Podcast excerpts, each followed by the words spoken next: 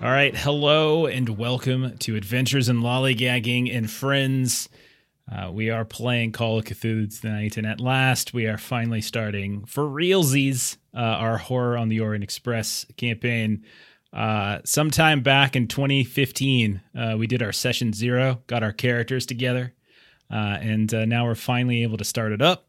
Uh, we're gonna be eh, we're gonna be weaving in some other people as the as the campaign progresses, as schedules permit, etc., etc.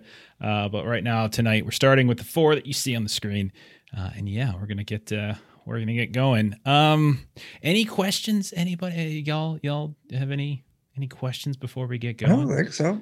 Yeah. Okay. I uh, I figure we're gonna dive in uh, almost right away, and uh, we'll do character introductions in the game, uh, and uh, yeah, we'll go from there.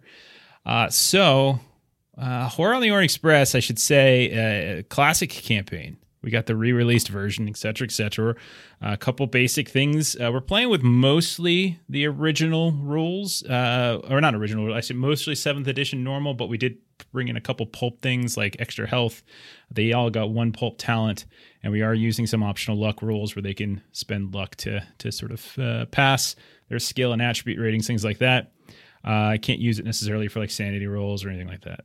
Uh, if you're looking to help out, we're to do like audience. If audience is to participate, we'll have little complications as as we usually do, uh, and we'll also probably do a little 10% boost to rolls. Uh, I don't know if I want to go all the way to add bonus die, uh, but we'll probably just do little boosts like we do in our Savage Worlds games, things like that. Uh, so uh, yeah, that's it. I don't really, really, I really don't feel like there's a whole lot more that we have to do.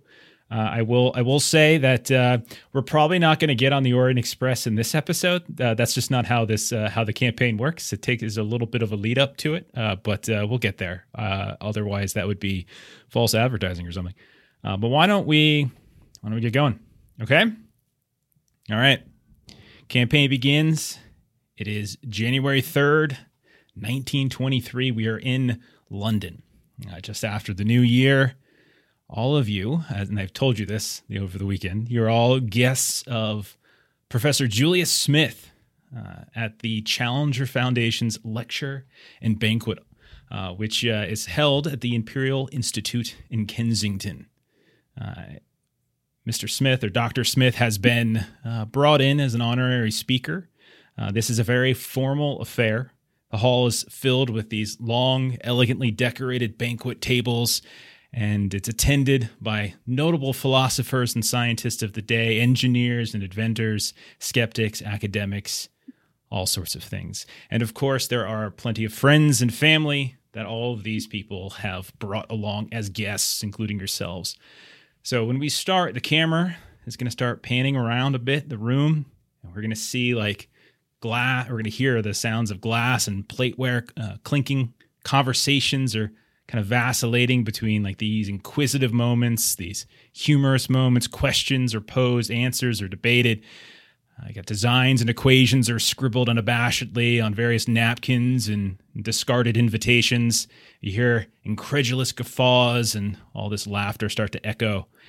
In the corners of the room, we can even see there's been entertainers that have been set up. They play some subtle tones, some music, uh, perform card tricks here and there and sleight of hands for like a skeptical audience who all seem to relish discovering the, the conceit of the trick.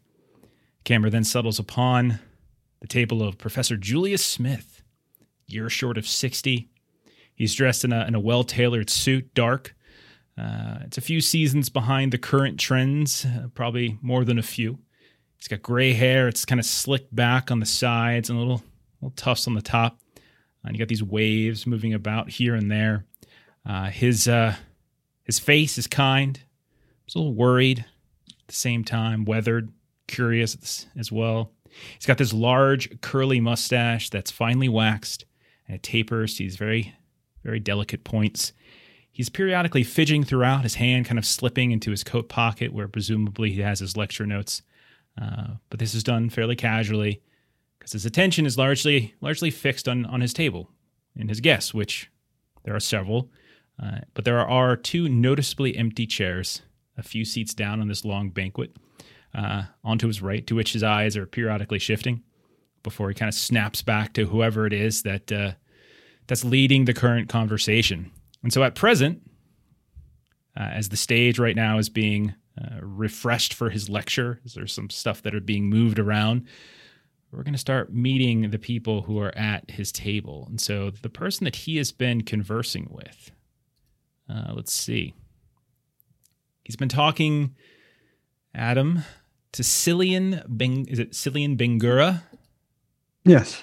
Okay, so let me ask you a question. As he turns, as like our, as he's in conversation with you, occasionally kind of fidgeting with his with his jacket, he kind of turns over towards you. You're seated on, you know, towards his left somewhere. What do we see? Who are you?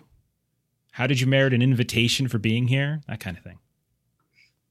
My name's Cilian Bangura, and uh, I'm a native of Sierra Leone, but I was raised by one of the colonists. So I was raised in that household and um, brought up to speak like them. And I was a friend of his wife's. And so he extended me this invitation because of that. Very nice. And you two have been talking periodically uh, for the past, uh, you know, five, ten minutes in and out of conversation. There's plenty of other people here as well. We hear the sounds of, you know, waiters, servants, and such moving about, people coming by, refilling carafes or uh, fetching uh, more, you know, heavier drinks and such. What have the two of you been talking about? Uh, his form, his wife's sense of humor. She uh, never took anything too seriously, and uh, would never let anyone else take things too seriously either. Hmm. Which, uh, given my disposition, I was often the the butt end of her jokes. I see. Uh, and so, as you talk and as you kind of reminisce about his wife, uh, he like he you can tell that he's, he's he's really vacillating quite quite frequently between like this sort of downtrodden look to his face. He's just like, yes, yes, Margaret was a oh she was a splendid woman. She put up with me for oh goodness, better part of I would imagine 35 years we were married. It was, uh, it was a wonderful life. Cilian, I encourage you. I know your, your line of work. And he kind of like stops himself as he starts to go down that path. And I know that your uh, uh, lifestyle uh, is perhaps not one uh, suited for settling down, but I must tell you, uh, my good man, and he reaches out this kind of weathered hand, he kind of claps you on yours. Yeah, uh, finding a finding a permanent love that is that is an experience. Oh, I hope all all my dear friends and my wife's friends can treasure. Yes, yes. Well, there's still years in this life, I suppose. Indeed. Uh, maybe, maybe I will find one. Oh, it would please me, please me, uh, in, in, unendingly, and I would, uh, I would be happy to meet this person and uh, and perhaps the next banquet hall, uh, we would have a chair for them as well. Yes, yes. Well, if uh, if I do ever find one, then I will be sure to let you know. yes, I would be, uh, most most happy. You would make a an old man uh, quite quite delightful. Uh, so, Cilian, uh, you've uh, you've been sitting next to somebody as well, so right to your left, uh, and kind of sometimes leaning in to the conversation, maybe maybe jumping in, popping in here and there, saying this or that. This is someone you can choose. I want you to you can choose it right now. It's someone you either. I'm gonna roll randomly. This is my new thing. I just like to roll randomly for folks. Of course, Matt's not here. of course, that's you. Of course, that's you again. Okay, sitting to your left. Uh, and is a, is a is a is a man who we'll get a description of in a second. It's Joseph Tidwell. Uh, is this somebody that you met for the first time tonight, Cilian, or is it somebody that you've crossed paths with before? You don't have to say how, just like one or the other. Is it someone you've you just met, or someone you've you've met before? Uh, acquaintances enough to where we recognize each other, but uh, okay. no, I I don't think that we are good friends. And so, as the conversation about about finding a loved one, finding uh, soulmates and such is, is probably a phrase that he ventures at a certain point. Uh, uh, you you hear uh, you hear him kind of clear his throat a bit. Uh, Sergeant Tidwell, Joseph, what about you, my boy? what what what what say you on this? Uh, you are you uh, are you accounted for? Do you? Uh, I, I I believe. I I beg your pardon. I I do not remember. So what do we see, Jeremy? Uh, sitting to the left of Cilian at this Hmm. banquet table. You see Joseph Tidwell, staff sergeant in his uniform. Not that he would normally draw attention to it. He prefers to work in the movies. That's where he got his start. Then he got drafted. That just happens in this day and age. Sometimes you play a cowboy, then you become a cowboy in the Rough Riders. He's wearing his Rough Rider uniform right now. Sir, no, I've never been taken. You can look upon my countenance. You see, Joseph Tidwell has what's called the Innsmouth look. His eyes are largely bulged. He looks green behind the ears, as if he should have had gills. There is no hair anywhere upon his body. He is a disgusting looking human being. However, his uniform that he's worn here, because he was told to wear something nice, and his only nice clothes are his uniform. He is a renowned soldier. He is an ugly, hideous human being. Sir, no, sir, there is no woman that would have me. And that's fine, because I wouldn't have time for friends like you if I were taken. Oh, no woman as of yet. You are still a very young man. You have plenty of time to find someone, and, and sir, beauty is in the eye of the beholder. Uh, I'm, you are a personality. Uh, I would imagine many a young woman would want to spend a lifetime with. Uh, very funny, active, very interesting. So many delightful stories you have. Goodness knows that's what I always say about the ones that look funny. They've got a great personality. I see what I mean. So, so very funny, very, hu- very humorous indeed, indeed. Uh, and so, Joseph, how did you merit an invitation to this affair? Like, how is it you're connected uh, to, to to Professor Smith? How did you get in involved in Well, this? I'm kind of surprised an intellectual like him wants to talk with me. It might be that uh, his manservant Beddoes and I actually worked together a bit during the war.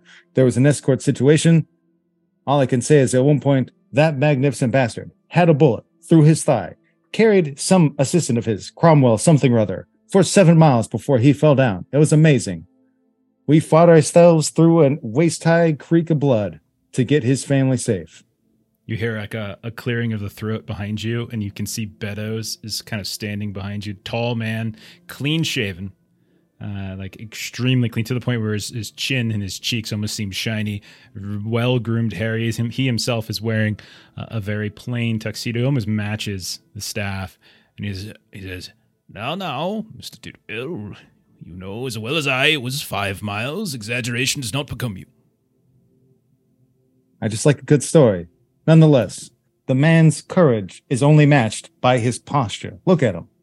A statue. He is very. I, I would stand up, but my head will get cut off by the screen. But he is very erect, barrel chested. He's he's a probably a man in his forties. Uh, he's got a very chiseled jaw. Uh, he has the the look of um, he's the look of a soldier to him. You know, he's kind of got these when he when you're when he's not attentive, his eyes kind of drift off in, in the distance and such. Uh, he doesn't really, but but his sort of facial expression doesn't really betray anything, and he's very attentive uh, to Doctor Smith, and more than once he'll he'll fetch him an, another drink, or or uh, he'll kind of make sure that he has everything he needs, whether it's checking in with the the attendants of the of the lecture hall, making sure that uh, they they're setting up his his materials properly. Uh, but yeah, he he lingers by, and he does sit from time to time as well. He's he actually has become uh, over the years, especially these last four years since the death of uh, Margaret Smith. Um, you know, Professor Smith's probably best best friend in addition to his his sort of his servant and butler and such. Uh, so Joseph Tidwell, uh, I would like to, if you can, could you expand a little bit on your connection uh, to Cilian? You two know each other, or at least you know each other to recognize faces. So how did you two meet, or, or how how is it you've come to be able to be familiar with one another? Well, as it were, I was in the movies before I got pulled into the the Great War, as it were. But my true love is the camera. Not that I want to be a star. I like being the stuntman. I like doing the action. Recently, down in France, they just finished Scaramouche. I'm here for the premiere. We took over a whole village. Lots of stunts. I played 37 different people. I died 36 times on screen. It was amazing. Granted, the men who are there and women during the filming, they need release. And Cilian provides the finest services. It's a mental thing sometimes, more so than Well, there's the obvious. But Cilian's so- just classy. Sicilian, you have been um, professionally engaged with the set of Scaramouche. Is that correct?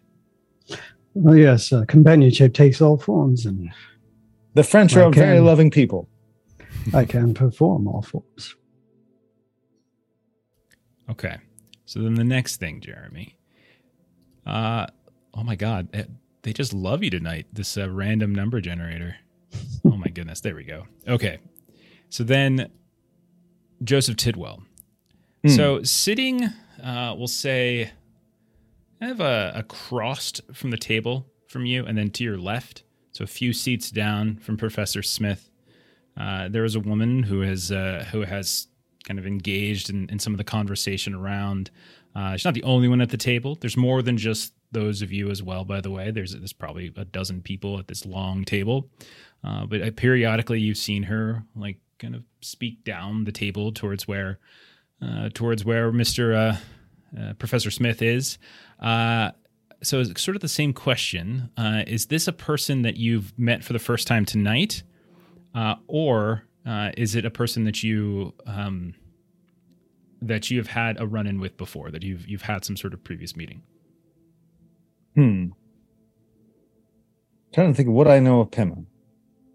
She seems like a very lovely lady. I don't know that I've had much reason to run into her. I don't spend a lot of time at museums or intellectual affairs. Fair enough. So this is the first time you've met her tonight. Perfect. Okay. So then let's go ahead and meet Pema. Uh, as uh, as you hear like Mr. Dr. Smith kind of shout down, "Oh, my uh, my dear Pema, I would imagine you uh, you have had to swat away numerous young gentlemen, uh, would you not?" I.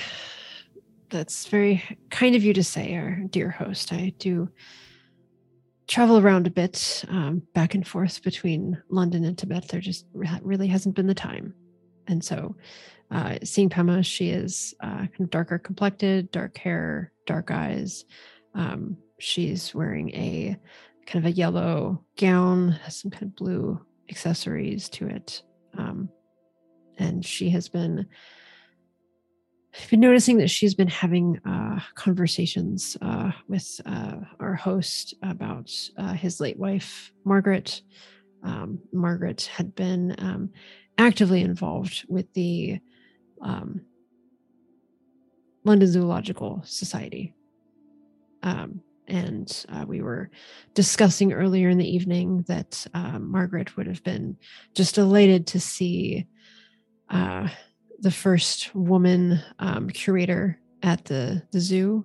Uh, that happened just a year after Margaret passed, and we would have discussed just uh, how happy she would have been to see that. Oh, yes, yes. Fondness for animals, of course. Fondness for all things. She had a very kind heart, my dear Margaret. Yes, yes constantly taking in strays. We never had children of our own, of course. But uh, nieces, nephews, yes, yes. And neighbors, young children, and such. Uh, but no, she had a very large heart and many, many, many creatures, both, both people, dogs, cats, pets, anything at all. Yes, anything to fill her heart. Uh, and and P- and Pema said like you you met and you've known Margaret for some time. Uh, okay. Uh, it's probably fair to say that at some point uh, you have crossed paths either directly or indirectly with Cilian, then uh, being also an acquaintance of of Margaret's in the past. Uh, Yes. But um, we don't necessarily have to dive too heavily into that. But we'll say that at, at some point you probably are familiar with one another, and you guys can decide that. Uh, now, earlier this evening, this this this whole banquet has been going on for quite some time, and there's been other speakers. Uh, there's been other uh, people who've been demonstrating inventions, people who have been debunking certain myths, and there have been a few displays here. It's not quite a museum, but there have been displays set up where people have seen kind of these historical models and such of of you know various other uh, very various um, events in the past or kind of a setup of uh, of, of some kind of new uh, new new invention not yet uh, on the market. Uh, and you uh, you will say you and Mr. Tidwell had some kind of moment, like uh, either it was discuss it was discussing this, or it was it was in front of one of these one of these displays, or it was during a specific lecture. What is it that allowed you and Mr. Tidwell to kind of get on? Like, what what where was the where did the conversation blossom from? Uh, I must say, um, Mr. Tidwell, I am fascinated with the occupation of stuntman. This is the just m- movies in general. I'm just not not so familiar with this. I'm very fascinated though. I am too. That's why I love it. That's why I want to do it. The thing is, cinema is a place where you can take the world that you know and you can turn it into a world that you wish it was. Everybody has a different world in their own eyes, and I I adore it. I, I I've spent so much of my time wanting to get to know the the people and the animals and learning science and getting to know the things that are and you're you're devoting your time to things that are not this is so interesting I won't lie to you. I spend a lot of time taking care of my horses. If you don't take care of your livestock, your day is doomed. I'm trying to get better about handling the mechanical as well, but my first love will always be my horse, much to the chagrin of the man over there saying I'm going to find my true love.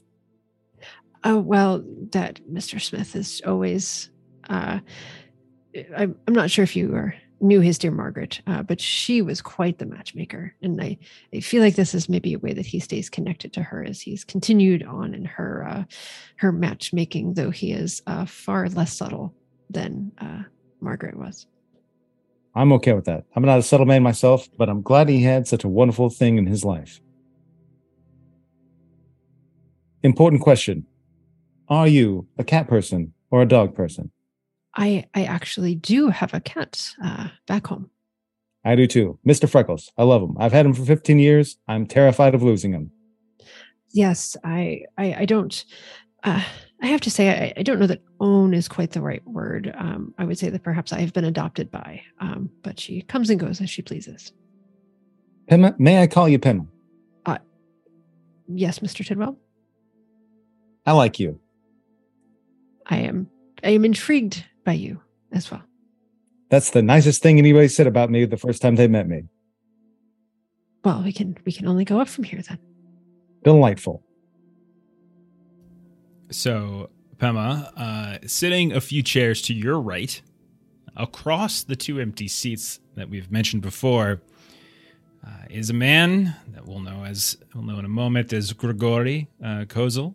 Periodically throughout this evening, the two of you have been leaning over these empty seats to continue various conversations, whether it's something as simple as just passing the carafe of water or something else. Um, but whenever the two of you try to shift your seats to try to like hop into that kind of close the gap, you you, you receive a, a very slight and subtle rebuke, either like a cough from Professor Smith or like a like a stern gaze from Beddoes, um, or even just a slight frown, maybe. Uh, I'm sort of gonna say same same kind of questions for you. Actually, we can let, we can probably just let Chuck handle this then. Uh, Chuck, who is it that we see on the other side of those empty seats from Pema? Uh, so who Ah. are you? Grigori Kozel. It is good to meet you all. Uh, I've met some of you before.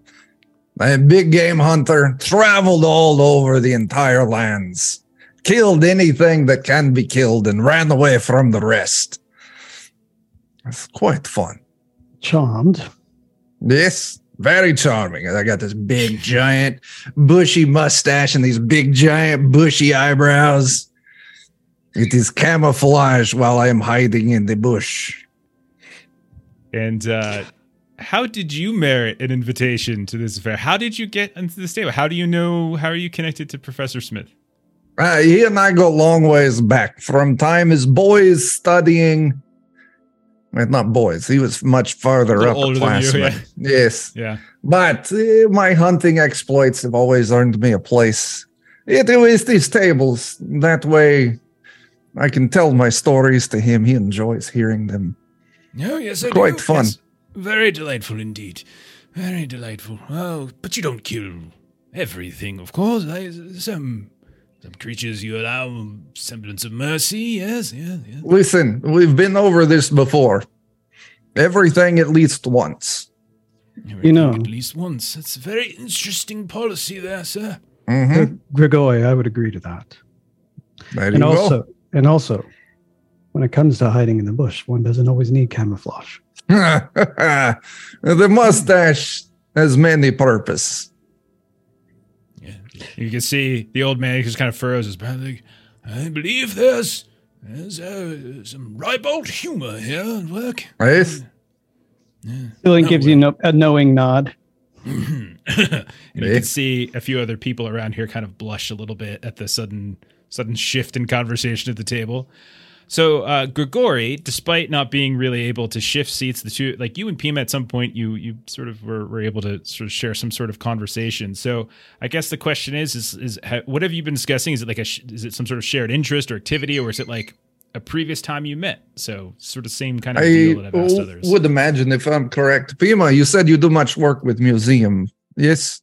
I I spent some time at the London Zoo as a zookeeper, uh, thanks to the good graces of uh, our host's late wife, uh, and I have my interest in animals, and I feel like maybe you and I have had some conversations Yes. before about. This is exactly true. you We've had many conversations about the different things. I've even, uh, maybe on occasion, uh, managed to bring back specimens of this or that for study. and the, these are the times when uh, Pema would be um, tolerant of your desire to kill living creatures uh, when it advances scientific study. Very well.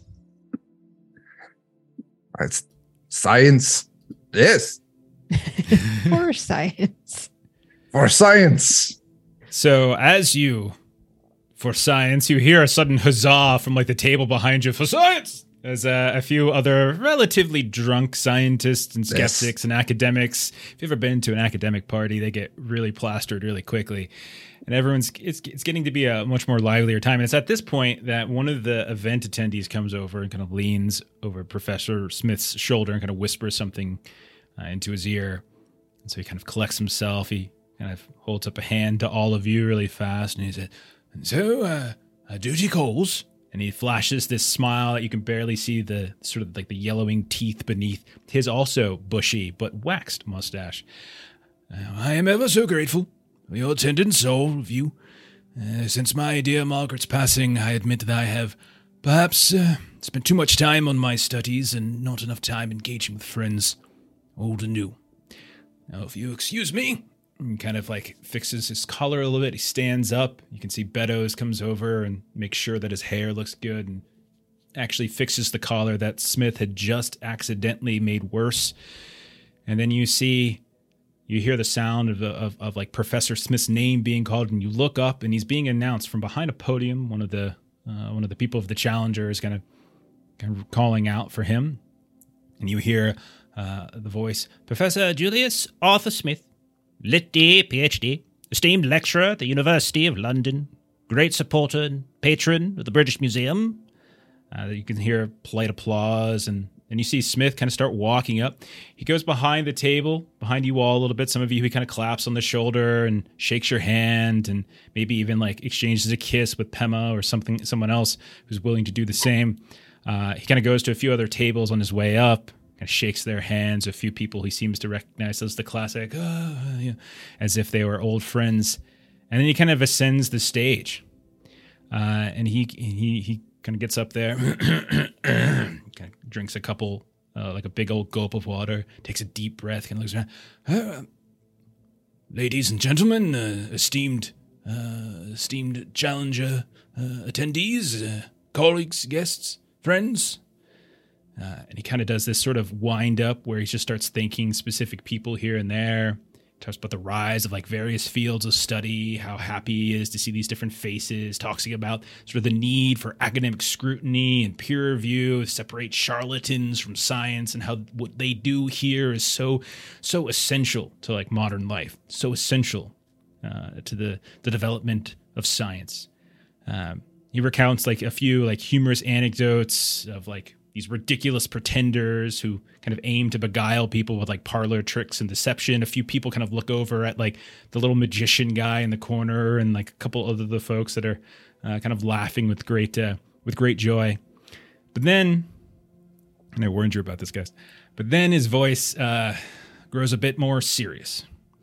And he says, Well, they proved to be, however, categories of repetitious phenomenon offering no simple elucidation. And you can see he's kind of going through these note cards now that he has in front of his, and he's kind of flipping over one, flipping around. Uh, I refer to the poltergeist, uh, to the traveler who suddenly finds himself dozens or thousands of miles or years from where they stood moments before. You can see his eyes kind of linger. All of you would notice this. They kind of linger right at the seats that are empty uh, on your banquet table. And to the haunting. I uh, my presentation tonight concerns the last. kind of clears his throat again. I say haunting and not ghost or spirit because alone of such epiphenomena, haunters can be buildings, lanterns, chariots, swords, and so on, as well as men, women, rats, dogs, bears, processions, even armies. Worldwide, the store of casual anecdotes concerning haunters is enormous. And I say epiphenomena because the haunters are not linked with specific observers. The haunting presumably occurs with or without human witnesses, as we shall see. Thus, perception of such an event is secondary to the event itself. The essential characteristics of haunters are simple. And you kind of you can see he's very professor. He's kind of teaching and lecturing at the same time. But when you look around, half the room is pretty well drunk, but they're all wrapped with attention. Like this is his audience. These are his peers, and they are absolutely enamored. Now, whether you all are is a different story. The essential characteristics of haunters are simple. The person or thing must have existed, must have disappeared in some sense, and then must reappear once or many times. The location of the phenomenon may stay the same or may change. That which reappears may be partial and insubstantial, or be as solid and real seeming as any member of tonight's illustrious gathering. No conditions are needed. And so here, at this point, he kind of like waves to somebody off stage, and you see an assess and one like one assistant, like these one of these attendees, starts to wheel out what looks like a projector. A second one pulls down what looks like a projector screen that had been set up at the back of the stage, and they kind of proceed to control this light projector uh, for Dr. Smith, sort of following his directions. And he starts showing through these different slides, three specific hauntings. And they're shown and sort of discussed in detail a Breton fishing boat, a Norwegian woman, and a, a London hansom cab. Those are sort of the three things. And he kind of goes through, shows a few pictures of those. He says, Each incident was studied and photographed simultaneously from at least three positions, allowing accurate scaling of the apparitions. And he gets very academic, very clinical. There are several characteristics shared by each of these hauntings. First, the these apparitions do not coalesce from points, as most tales describe, but slowly emerge whole from invisible planes, as if passing through a series uh, of curtains of perception. And you can see around the room people like kind of nodding their heads, kind of kicking off to the side. Second, each apparition is semi-transparent. And he kind of goes to this long explanation uh, of what this means, and he walks over towards the screen. He traces this clear, like this, this his line, like a, a line along this clear passage of a wave through the fishing boat, showing that the image like causes like no froth or ripples. Then, uh, then he says, and each uh, each apparition glows appreciably. He starts to explain how his study took great care to isolate the the reflection from nearby objects as they took these photographs, and explains how basically many people in the audience might attribute part of the glow to ionization. But his studies show that this is this is only a small part, he says, kind of scoffing and dismissing them. Next, he starts to discuss the rate at which these apparitions manifested motion and how it was comparable to like these normal normal movement, how it was slowed by a consistent half. He points to these ripples passing across the sail of the fishing boat, and then he gets the projector operated to start speeding the film up in a very a, a noticeable, appreciable way, and that ripple becomes this fairly normal while the ocean waves in the background become utterly ridiculous. And he does the same thing for the staircase as you see this Norwegian woman descend a staircase. And then this hansom cab where he focuses in specifically on the swaying of this horse's tail and how the how the movement becomes regular, why the flying of these flies becomes rapid and manic. And he starts to talk about how historically these apparitions were you know, as they, they were sort of held to have disappeared and not even been killed or destroyed. But observation, through observation, cannot be said is true of every apparition.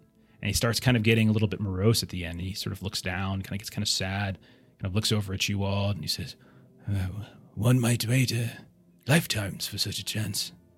And he kind of looks like for a moment he's completely lost his train of thought, and he kind of stumbles a bit, kind of goes through his his cards, drink, takes another drink of water, and then he seems to sort of regain it and starts to sort of speculate a bit. He's like, talking about history of England, how England has been settled for so long, yet it's only in just the last couple hundred years that all these stories of apparitions started popping up, and, and you see people kind of shout out different examples and stuff too, and suddenly it's a jovial atmosphere once more. And then he concludes finally by saying that in the past 30 years, science has begun to learn about that which, which cannot be seen or normally sensed, and that some behavior on the atomic level is impossible even in the greater world. He says, I have come to think that hauntings offer clues to so far indefinable ways of uh, arriving at or opening a way into other dimensions. It is my belief that such hauntings represent clues concerning a natural universe much larger and much stranger than we imagine. The walls of what we perceive as normality have a subtle flexibility.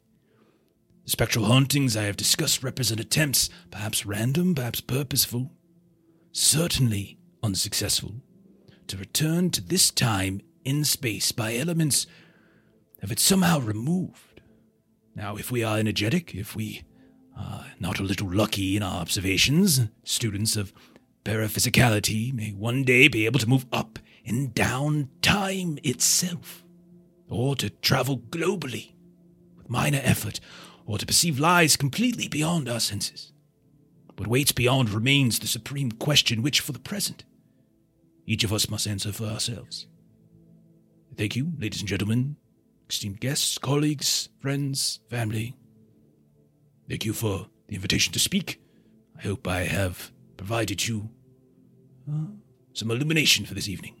And he starts kind of bowing at that point, and projector light goes off. Big old standing ovation, bunch of bows. He starts coming down. He shakes the hands of the projector's assistant, descends the stage, has these short conversations with several people on his way back to your table. And he's kind of continuing to to sort of weave his way back as everyone's kind of clapping. It's like it's almost like the the Academy Awards, right? Any of you doing anything before he gets back? It's very long, probably 20 minute, 30 minute presentation he just gave. Uh, uh, give a hearty clap, and then more drinks. Okay. What are your thoughts? What are your thoughts on such matters? As I turn to the three of them, sitting at the table. I mean, I must say, I don't have any talent for that sort of thing, but I have loved the cinema. I have loved the ability that a camera forces you to see the world through a different eye. And sometimes when you're forced to look at the world in a view different than your own, you do see things that you would not normally perceive. I can't help but believe what he's saying. Well, I, I suppose so, but uh, isn't it also true that although I know nothing of the camera, that I could have an opinion on what I see on the screen? Of course you can. Yes. So saying you know nothing of the sort doesn't mean you can't carry an opinion. Oh, I've got lots of opinions. They're just not very well founded. Mr. Fair. Tidwell, could could it be possible that this was some sort of trick of the cinema? It could be, but I got to tell you, I've messed with changing frame rates, and it's a hell of a thing. Usually, it's consistent. The thing with the tail and the flies. If somebody made that in a trick, they put a lot of work into that trick because either everything goes fast or everything goes slow. If somebody did that with a trick, I want to know them and I want to work with them. Changing frame rates? Exactly. Normally, you have so many frames per second to create the illusion of movement. Now, you can do less frames per second, and it's gonna make things look fast. Or you can you can switch it up. Uh, uh, I might have it backwards. I'm not the guy who does the editing, but you can tinker with it. It's fascinating. So, as your conversation is continuing, as Smith is trying to work his way back to the banquet table, but kind of getting stopped along the way, people asking clarifying questions, he's meeting with old colleagues and such. All of you go ahead and roll a spot hidden. Let's do our first roll. All of you can do it. Spot hidden. Oh Yes. boy. Spot hidden is the equivalent in this game of awareness, perception, etc., in other games. So, normal So difficulty, close. but if you do better, don't forget you can spend luck. You can spend luck if you want to close the gap. So look at what you need and what you rolled, and you can spend the difference in luck to make that a success. Okay, so th- Pema rolled a 61 and needed a 60. So even though I have hardly any luck, I will spend one. spend one luck. Just remember that when you you that if you succeed using luck, you don't get the benefits of advancement. Sure. But that's fine. That's fine. Okay. Anybody else pass? No. I was within one. Okay, I'll spend not. the one luck. It's Okay. fun. So uh, let's see. A couple things I would say. It's just the two of you. Um, okay. Well, I'll say first of all, as you're talking, I would say both of you would be able to notice uh, as you kind of periodically look up towards Smith and he's coming back. You see that Beddoes, and maybe this is why you see it, Tidwell, uh, kind of interrupts Smith, kind of intercepts him as he's moving back to the table. Uh, and you can see that Smith sort of steps away from whoever it was he was having the conversation with, and Beddoes kind of has something in his hand, and he and he and he hands this newspaper over to Smith, and it's kind of folded up in a particular way, and you can see Smith kind of reads it, reads it, kind of looks up at Beddoes with a kind of quizzical, you know, kind of, kind of quizzical look, and he's uh, kind of as if they're sort of discussing. You can't quite make out what they're saying, uh, but he seems like there's a sort of a, a concern grows over his face. Um, I would say Grigori and, and Cilian, as the two of you are looking around, uh, most people in the audience, like they had some level of boldness to approach Smith, but there's others. And at one point, uh, as you're looking around, your eyes just kind of happen to kind of look off in this this direction. You see, maybe Grigori especially, you, you notice this man because he's probably in his late 30s, darker skin, but he's got this big old bushy mustache and this very dashing suit. And you can see that he's kind of staring at your table, right? Just staring at you all. And right as his eyes catch yours, he does like this little start, as if he just didn't realize he was kind of being watched. And he's just kind of holds up a hand, an apology uh, as, a, as a rudeness. And then he kind of drifts off and walks over towards the direction where everybody is surrounding Smith.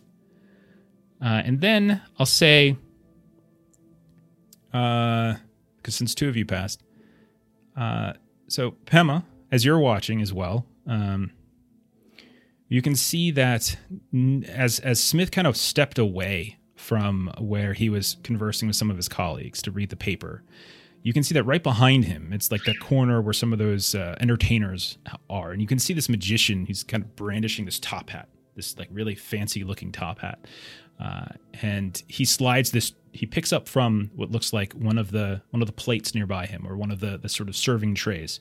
There's two long serving spoon, like very very long, as long as a forearm, and he just dips it into the hat and it disappears.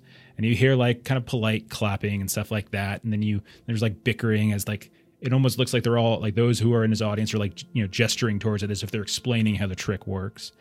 You then see him take like this this this long walking stick from a man who is sitting at that same table. This very very long, much longer, like four times as long now as the spoon, and he does the exact same thing. It just sort of disappears into the top hat. And you, more clap, clapping. The man whose whose whose cane was taken, sort of like he's very angry now. His walking stick has been has been taken, and still that conversation continues as people are kind of pointing as if they're they're they're revealing the trick and then suddenly the, the street magician almost with this like sense of like frustration you see brandishes his arm and just dips his arm into the top hat and then when he goes to pull it free his arm is not there but rather it's just a stub covered with a jacket sleeve of a tuxedo pinned and curled underneath the stub and silence by his little audience right behind smith you can see it kind of framed in the background and foreground. And he does the second one. He kind of brandishes it with his arm, hands it over to a woman who's sitting right in front. And he kind of does the same thing, lifts his arm up, his, his his left arm up, and dips it down in. And when he pulls it back out, he's now all he has are these two small stubs of arms, like both of them kind of curled up as if they've had the sleeves folded over top. And everyone at the table just starts clapping and like dumbfounded looks and there's no longer are they like trying to like explain it and then he does like this bow and then he goes whoosh, like that and his arms are suddenly there once more and clapping and laughter and people are up and sort of being very jovial. And one of them bumps into smith who goes stumbling into one of the tables knocks over like some glasses of wine and kind of gets up. Oh, very, sorry very sorry. And he looks just completely completely discombobulated. After a few minutes he comes back. You can see he's got a stain on his shirt. And he kind of sits down and he looks exhausted. Reaches out, grabs this big old glass of water, and just drinks it. I say, good show. Oh, um, thank you very much, Mr. Bangura. I, uh, I worked on that for, uh, for quite some time, yes. I I got a little, um, little loose in the middle there. My mind wandered a bit distracted. Yes, yes. Hmm. Ah, yes. Um, He kind of looks around, looking for Beddoes, who's no longer there anymore. And he just, I, uh, must say, uh, if you all uh, wouldn't mind, um, they are closing down the banquet hall, but they've afforded me some time to collect my thoughts and speak with uh, some extras. Could I uh, entice you all to remain here, uh, just for a, a bit of time? I, I have a um, delicate conversation I would need to discuss with you all. This is fine. Yes, I have nowhere need to be. You may deal with what you need to in the meantime. Sir, you have my undivided attention. Uh, yes, absolutely. You, you you you did marvelously, by the way. Just uh, in case Oh, anyone uh, hadn't told you, though, I'm sure you've heard that many times before you uh, came back to our Uh, table. Young Pema, you are being far too uh, too much flattery. Flattery does not besuit you. No, no, no. If I ever, if I ever stuck my foot in my mouth, or if I ever jabbered on for too long, Margaret would be very sure to tell me. And if you are to be friends of mine still, then I should expect truth and honesty from all of you. Yes. Nothing but. How was it then? Be honest. Did I, I sound as truth. old and mindless as I felt up there? It was very entertaining. You're right. I did catch the moments where you drifted in the middle a little. I What was is it probably that clueless. this Yeah, we did you, have Mr. Kozo. Thank you, thank you, thank you. You, this? you had what? Well, we Questions? had quite a, not not so much at the moment. I would be happy to of- go over my notes with you if you like. If there's more information you'd like to. I, I did cut Me. down about 15 minutes from the speech. I could give you the Very extra well. now if you like. Yeah, maybe not at this moment, but there was much conversation had about your footage and the the perspective and speeds of the things moving. It was quite quite special to see. Nothing I've seen like before. Oh, yes. Yes. Yes. I must say, I was not extremely. I, I wasn't able to follow it as very, very well, but I did. I did notice during everything going on, particularly when people get um, up and about, I find that I am, uh, one could say, a challenger enthusiast. Yeah, yeah. Uh, well, I would be more than happy, uh, Mr. Bangura, at any time while you're remaining in London to uh, to walk through the finer details if you're interested, and if you would like to see the footage uh, in its raw state, uh, I would be more than happy to share that with you, Mr. Tidwell, Mr. Kozel. Uh, none of it has been doctored in any way whatsoever. I have a reputation to maintain, skeptic, of course. If I were to do such a thing, I would, well, I would not be getting invitations to events like these, now would I? It's true. Yes. Very true. You guys hear this sound of this woman just cackling with laughter from like right behind uh, where you're sitting. You look over and you can see at the table, everyone's kind of getting up and they're on their way. Everyone's sort of leaving, getting their coats. You know, like attendees are, are, are kind of retrieving based on tickets and things like that. And you see this woman just cackling with laughter. Gorgeous woman. Her hair is done up beautifully. And she's got this like pearl necklace. It's just sort of, she's sort of like tangling with it. She's looking down at, at the, at the table and you can see like there's these little like, like almost um like uh, like clockwork little little animals like moving about like these little tiny machines you see like a frog that's just sort of like doing this like suddenly hopping forward and you can even hear the and then it hops hops and you see this other little rat kind of moving around. All of it's sort of mechanical. It's, oh, so very delightful. There think of anything these days. How quite amazing. You are truly a fabulous individual. This is a delightful conversation. So she's got like in one hand she's got she's playing around the pearls. The other she's got this wine glass. And as she's as she's talking around. She's confusing the two, and she starts sloshing around. The wine just flops up in the air, and you can see the attendees are all kind of scrambling to clean up after her. After a little bit of time, you can see the hall begins to get emptier and emptier. Conversations dwindle. Eventually, eventually it looks like you don't necessarily have the whole hall to yourself but you can see they've left you there. Uh, the, there are attendees there are workers that are kind of breaking stuff down but you all are basically the only uh, the only guest left. Even the people at your own table others that we didn't necessarily meet they've already left. And like dr smith he like lets out this this this big breath and he kind of reaches into his, his coat pocket and he pulls out this this tin of tobacco and kind of hands it over to to Mr. Tidwell and Mr. Bangura. Yes, yes. No, Have a I'll never turn you down on a smoke. Of course. So it's this foul kind of like obsidian hued. Uh, it's called Balkan Sobranie. It's like little chewing tobacco. I'm not sure if you all know anything about it, but he kind of dips down there. It's a Terrible habit. Margaret was very cross with me, and I could never do it inside the household. I suppose it's one of the benefits of her not being here, as I can do this wherever I want. However, no, I, I suppose I still don't chew in the household now, do I? Hmm. Anyhow, uh, and so Pema will yourself. actually pull out, you know, sort of the the like cigarette holders, Mm, um, and Nice. she'll. I, while I, I, I don't partake, w- would you mind if I uh, light up? Oh, of course, my dear. so, and so she'll sit there with kind of one of those long Hmm. holders. and then nice. He, kind of leans back to bed. He's like, Better see if you can round up some brandy for my, my, my fellows here. and, then he kind of turns to you all. He's like, I hope uh, you believe me when I tell you that uh, my invitations to all of you are out of a genuine desire for your company. Uh, but circumstances dictate that I, I must now ask you for a favor. I'm good with this. We're old friends. I help as much as I can, my friend. Thank you. Mr. Kozel. Thank you, Mr. Kozel. Now, I will say I, I certainly hope your particular set of skills, uh, hunting animals, will not be needed. Uh, but um, you are a very astute man, much my junior, and I am sure you are capable of, uh, of tact. And I suppose hunting is part of this now that I think about it, but uh, not quite in the way you're used to, I'd imagine. Uh, you say, as you no doubt observed, our party was missing two of its members this evening.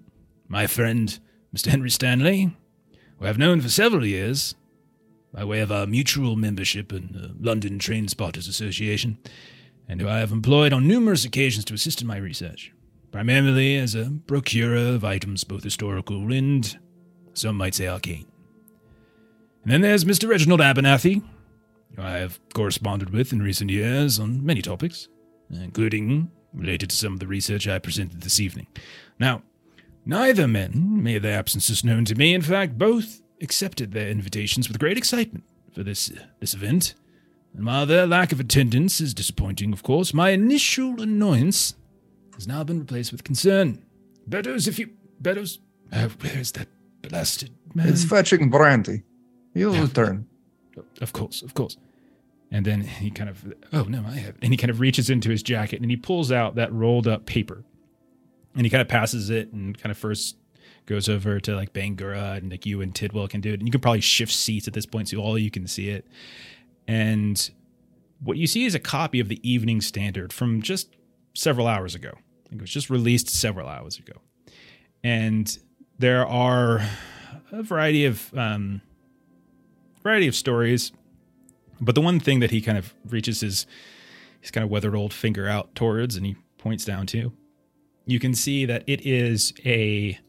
Uh, it almost reads a little bit like a tabloid, if you want to think about it in those terms. It's not like a full on. Uh, it's not like a full on National Enquirer, but it's it's sort of similar. Uh, and it says uh, it says, "Man disappears in cloud of smoke." spontaneous human combustion question mark and then you start reading the, the newspaper it's police are today investigating the disappearance of mr henry stanley 41 of stoke newington who was reported missing last night by his landlady uh, mrs constant atkins she alleges that she heard a cry from mr stanley's upstairs room at 8 o'clock He did not answer her knocking, and when, when she opened the door, the room was full of smoke and there was no sign of him. Mr. Stanley is not married. He is a noted train enthusiast, member of the London Train Spotters Association, etc., etc., etc. And so you see at one point there's like this this paragraph is like his disappearance may be a case of spontaneous human combustion. Police have refused to comment on this. Similar cases have been reported in England earlier this century. The most recent, uh, the most recent known was that of Mr. J. Temple Thurston, who burned to death in his home in Dartford, Kent, in 1919, and then kind of keeps going and going and going. And so, Hmm. as you're kind of as you're reading it, it's like, you're like, well, As you can see, my good friend, uh, Mr. Henry Stanley, has gotten himself into a bit of trouble. It is. Yeah, I mean, so the thing says he's he's self-immolated. Yes, yes, yes. Um, well, you know how things are, Mr. Kozel. Sometimes these rags, they help publish anything. Mhm. I suppose it's certainly possible. Spontaneous combustion has some credence to the possibility. Science is still murky at best. However, whether whether it's his self-immolation or whether it's some other nefarious uh, nefarious result, the, the end result is the same that my friend seems to have gone missing. Men who I have known for several years, who was in my employ and who was meant to be here this evening. And he was very excited to. He, uh, la- our last correspondence, uh, he, he had sort of exhibited a great deal of excitement, not just for uh, my lecture, but also that he had stumbled upon uh, some new find that he wanted to share with me. Uh, something from the old Alexis family possessions, and he said it looked quite promising. He seemed very, very exuberant, and, uh,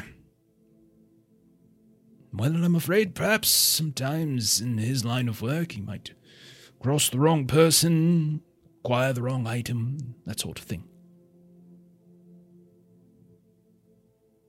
I assume you were asking this of us that we, we might uh, pull our knowledge and interest together and provide some assistance that uh, you don't believe you could get from the local authorities. Yes, well, that is fair. Uh, I, uh, and as you mentioned the local authorities, he uh, well, Beddoes and I, we, um, let me just put it this way: the few contacts within the the police that we did have are a bit cross with us currently. Entirely separate issue, uh, but um, perhaps some of your own tactics might work instead. Uh, especially those of you who are not uh, entirely familiar with the local constabulary. Now, anybody who wants, by the way, can roll an occult test if you like.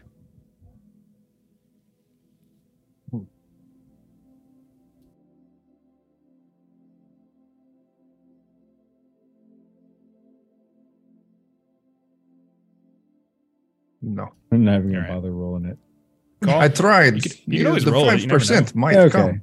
Yeah, I you can always it. roll it, and maybe you roll a seven and you spend two luck. It's What? Wow. Did you make it? I You did. made it. Okay. All right. So You did uh, a five, rolled a three. I had a five percent chance. This this seems familiar. A few dice, good rolls. yeah, I was. right. I did That's come from a crazy MO right there. Yeah. Yes. It is. Yeah. Yeah. Just low percentage is going to hit. Okay. And So it looks like- it. It looks like Cilian and Joseph both got, both got this. Okay, so you heard him in his explanation mention the Alexis family.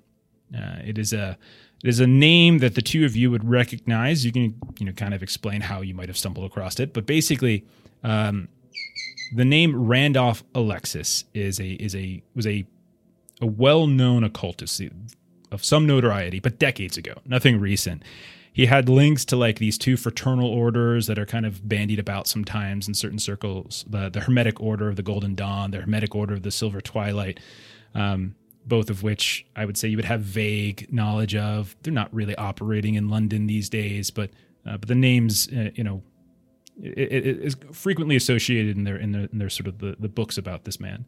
Uh, he also had a son uh, by the name of, of albert alexis. And um, they both apparently shared uh, this kind of interest in like these dark arts, occults, and things like that. Now, much of much of Professor Smith's work is like debunking this kind of stuff. Like, and even to some degree, like his his speech tonight was about bringing scientific scrutiny to magic basically to magical concepts ghosts and traveling and all that kind of stuff. So like he's very much willing to believe in certain things so long as it can be scrutinized and supported and peer reviewed and all that kind of thing. So you two would probably both also know that both father and son met very unfortunate ends uh, randolph died in a train derailment uh, back almost 26 years ago 1897 liverpool uh, Alexis, he disappeared, um, or Albert, I should say, disappeared from his home in 1917, six years ago. And he's believed, uh, the rumors were that he was believed to have been murdered by unknown persons. All that was found, uh, you would both know, uh, was a few drops of, of dried blood in a smoke filled room. And authorities concluded that the assassins uh, had basically tried to burn the house down to kind of conceal their crime. Uh, no body was discovered. Uh, but that is the that is the name uh, that he he just casually drops as uh, Henry Stanley having acquired items from the Alexis family that he was very mm. excited about. Yes, I I have known someone of the Alexis family before. Hmm. The name rings tragedies. Funny you mentioned the smoke and the, the thought of immolation because there was something about the uh, the sun. Their end having similar yes. trappings. Yes, yes, yes, yes, yes. I have uh, I've heard those tales as well. Indeed, uh, yes. I believe, if I recall correctly, they were presuming it was a manner of cover up for a crime. Uh, but now that you mention it, yes, yes. Uh, Henry Stanley goes up in smoke, and as does Albert Alexis. Very interesting. Coincidence, perhaps? Out with it, man. What's your theory? And he kind of leans forward towards you, uh, Tidwell. Well, I'd like to say I'm not an incredibly intelligent man, but I usually like to think that the simplest path is most likely. I think we're dealing with people that have both run into strange situations, likely dealing with things that somebody doesn't want them to mess with. Kind of leans over and gives you kind of a meek slap on the shoulder. Oh man, you're far more intelligent than you uh, than you appear or at least that you give yourself credit for. No, no, no. Excellent, excellent theory. Hypothesis there. Well formed. Occam's razor. Indeed, indeed. Yes. Um, so, I am, uh, as you can tell, getting up in the years. My my investigative days are usually uh, spent inside inside of a library or uh, perusing various documents in my office. I haven't the the knees, the stamina, the constitution, to wander around and ask questions of people who probably do not want the answer. And most of my work, I hire folks like Stanley and, and old Beddoes even, or this Mr. Abernathy fellow as well, to, to handle some of these things. And I am hoping that uh, four of you would be willing to take on this task. And Pema's going to kind of like elbow um, Mr. Kozel next to her and just say it it sounds like a hunt. And it does. It's in the town though. It's not it's not out in the great wide open. The urban jungle is no less fearsome. Some would even say the most dangerous game is in town. Oh, it is. I will not argue with that one bit.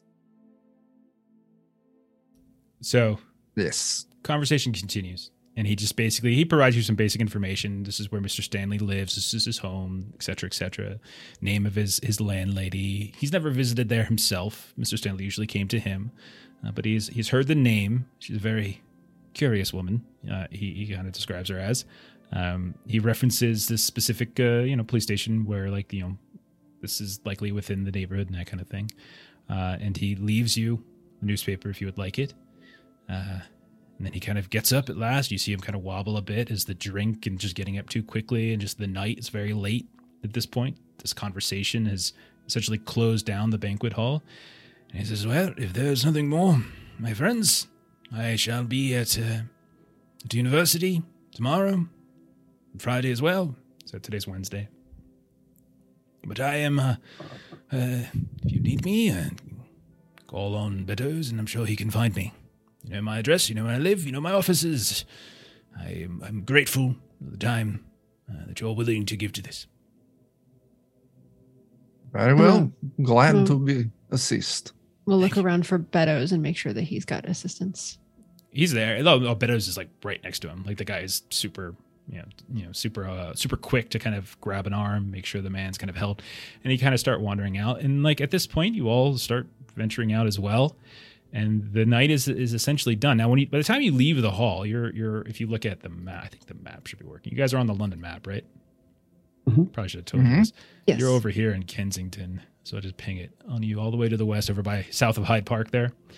So that's uh, essentially where you all have been, the Imperial Institute. Uh, so it's late. Um, I'm sure all of you have places that you're staying already uh, accounted for. You've again, so I was saying to you before, you guys were already in London for your for your own devices, and so like I would say, as you all start to retire to your various places, uh, wonder if we could just do like a quick transition, like where or what kind of place are you staying at? Is there anything you're doing late at night? Anything you're to kind of show us about your room or your possessions or your your practices or something like that, or little tidbits, something like that? And, and also, do you all uh, agree to to meet in the morning, or do you set off a plan or anything like that for the for the next day?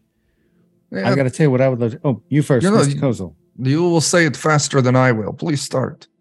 So I've got an idea. Number one, I like to cross-reference things. Like if you got an idea of this and that, we have this guy. We know he's studying something. I'd love if we could maybe use the friendly connections to see if he's got any sort of journal, things he was looking at, and then we try to cross-reference. If we can find the other guy who disappeared with the smoke, we see if we can look at what he was like writing about at the time just before he disappeared. We cross-reference those two pieces of information. Where they meet up, that's probably what we need to focus on. Yes, I think that is highly uh, efficient way to handle this hunt. Sounds like quite the scientific method. So, I just saw it in a, we fil- like a film I worked on before. fair I'm just enough. copying people that are smarter than me. Watching Some being watching film sounds a lot like reading a book. You get to know about different things that you haven't actually done yourself. I love it. It's one of my favorite things. fair. So, where is it in morning that we meet? Hmm. Don't We worry have about our- trying to name a specific place. You don't. You're not required Yeah. to know London geography Yeah. from 1923. Yeah. Just a No, general idea. Yeah. That's fine. I mean, what are two things? The, we've got two, uh, you mentioned two vantage points to approach. One I know is the apartment where man supposedly burned. That would be worthwhile seeing. Mm-hmm. Mm-hmm. What is the other that you mentioned? You talked about The person who, uh. Yeah, the one who went p- going from that family. Uh, there was the gentleman, the son. He went missing. I forget exactly how many years back. Sometime back. We could try and uh, we could look that up. Maybe we even uh, uh, try to press if anybody has connection to. Uh, uh, uh, uh, well, I think it was called a Golden Dawn. I may have it wrong. I don't think they're very even very active anymore. Or or even a, a local newspaper, perhaps more uh, Hmm. articles about uh, 1917 when Albert went missing. and what Visit the some of details were. library, see what they have there. It's a Indeed. great point. Very well. Well, I think that it would be more pressing to visit the place where the crime supposedly happened, simply because time is of essence when it comes to finding trail. It's like it's like starting from the beginning, I imagine, and finding the scent. of what you were Exactly, it is. Exactly, it is. So, tomorrow morning, we will meet for breakfast at Eggs and wherever eggs. place. I'm And, uh, staying. ne- I'm staying near there. I have a flat. I suppose we we should meet up in the in the morning, Yes, uh, and uh, perhaps if we could share breakfast together, we could uh, um, put our heads together a little bit more. I think this is true. Yeah, love the idea. I think after libations, uh, perhaps uh, I'm a bit lost in the details. That is fair. Very well. We meet morning at whatever restaurant for breakfast, and then we visit the place the burning happens. Okay. So we'll say night ends with you sort of like all going off in your different directions, getting your taxis or such, kind of finding your way back to your homes, your hotels, wherever it is that you're staying. Uh, is anyone doing anything else in addition to that? uh, or do we want to just fast forward to morning? Uh, I would not be no. Rest, making sure I'm ready for the next day. All right. So we'll say we'll kind of fast forward through that, and we'll say we wake up, uh, or at least the kind of fade out. We open up. You guys have been eating breakfast, paying the tab, talking about whatever you've been talking about. Uh, and what is the plan for the day? Are you are you doing what like what Kozel was saying? You're just going to go to Stanley's uh, Stanley's place, or is or did people have other ideas? I mean, breakfast, of course, because Cilian said we should get Already breakfast done. first. Yeah. but yes, after that. Okay. Yeah. All right. So yeah, if you all want to go to Stanley's home, that's fine. Uh, you you basically have the uh, you have the address. It was, it was given to you by uh, by old uh, Doctor Smith. So you head on over. Uh, it's not that far away. Uh, you can get there. Quick rel- question on this. Yeah, man. So we have home, but he also told us about the landlady, who is a peculiar character. Do we have any additional information on her? So what you would know is that the um so Stanley's he basically lives in like a one room uh one room apartment basically. I think it's called like a bed sit is the name I think they refer to it as, which effectively is just like she's like runs the the building and there's all sorts of like rooms that she lets out is essentially what it is. Uh, and all that all that was referenced that you had have uh, is just whatever Stanley had said to Smith of her just being kind of an odd lady. That's it. Like kind of an offhand, nothing Okay. uh, nothing more serious than that. Or, or Do we have a thorough on that. location for her? So if we wanted to Same place. speak- same place. Good. yeah, Very yeah. good. So she would she would basically be on you know on site, uh, and then she would probably have tenants somewhere else in the building. we might need to speak with her first to get access. Unless Okay. we want to break and enter, and then there's always a possibility. Well, I, I don't believe in breaking the law before you at least try to do things the legal way. Very well. Let us go speak to strange landlady. So you head over to uh, Stoke Newington, uh, and there's an apartment building. And as you all arrive, uh, we don't need to really hem and haw over how. Uh, you arrive, you notice. Well, there's the first thing you notice is a large chalk sign has been set up on the sidewalk. We'll say it's. You woke up, you're probably out pretty late, so maybe got a little bit of a late start, had breakfast, and traveled over. It's nearing noon, but not quite and you see that there is a large chalk sign that has been set up on the sidewalk, and it says, "See the death room," and then sixpence. And then you see in the window, uh, like in another smaller handwritten sign, uh, it says "Room to Let," uh, right in there. There's a door going inside. Uh, That makes things a bit easier. I suppose there's no need for subterfuge then. Well, no, she certainly did not waste any time. I mean, he She- was missing. I thought that was the presumption, not that. this is what I believe Dr. Smith said.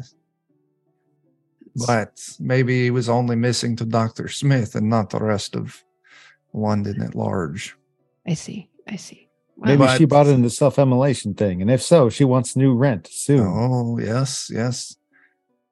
That could be he is just missing and she faked this self burning to fuel her. You know, I, I'm even more simple than that. I think she just sincerely believes that this man is burned and gone, and she wants more money. She's not going to make money if nobody's renting that room. that is true. That is true. And everyone loves spectacle. It, it would appear that they do. I, I'm curious if she will charge us sixpence to go into the room. I'm sure she will. Well, we can make sure of it as I walk inside. Yeah, Go inside. Yeah, you guys see a, a large sitting room opening up, and off to the side there is a, another door that kind of seems to open up to uh, open up to a, a, small, like not actually a fairly large apartment downstairs, connected to the sitting room. There's stairs going up to a, a higher levels in the flat, and as the door opens, you hear a little ding as there's a bell over top the door, and then you hear the sudden as like feet sliding across or dragging across the floor come come waddling out and you see a woman that you would probably put in her 50s She has her curlers in. Her hair curlers are in for sure. She has a nightgown on, uh, dressing gown, I should say. Excuse me. Uh, she got a cigarette kind of hanging out of her mouth, uh, which she uh, she quickly puts down. And then she says, "Okay, one second, please. If all of you are going upstairs, it's sixpence per person. Uh, no freeloading here. You want to see the death room, I presume? It's been busy all morning, of course." Hello, hello. Yes. Um, I, for one, should like to see the death room. Sixpence. As I put my sixpence on the on the counter. The match, yes. She looks over with great uh, severity, uh, kind of towards uh, towards Joseph and Pima or Pema, excuse me. Give me just a second here. It takes me a little bit. To, I was I've been spending so much time in France. I gotta make sure to work out the exchange rate here. I've got uh got uh It, don't worry, I got you too. I'll put down another 12. Twelve. Well, wow. Wow. one- Wow, very nice. Very much enjoying Six seeing the For me, home of dead man. six is six, yes. Hmm. We're all Oh. paid. Indeed. Well, how very kind of you. Now, uh, this way, if that's what you list. Uh, no refreshments or anything, no, no drinks or things or such as that. We haven't quite figured out some sort of grandier thing to do. And I was very, very sad thing, of course. Poor, poor Mr. Stanley, burnt to a crisp he was. Yeah. Uh, kind of starts going upstairs. You hear thump, thump, thump, thump. were the two of you close? Close. Well, I knew Mr. Stanley a bit. Very curious man. Lonely, I could tell you, of course. Uh, lived alone. Very old man. Very childlike, not very mature. Not surprising, doesn't have a, have a, have a lady in his life. Uh, I say he was so very excited about the strangest of things. Just the other night, he'd come home, four o'clock or so, with his friend, the other one. Uh, very excited. Had some tea, but he was all all aghast about this uh, this toy train set he acquired.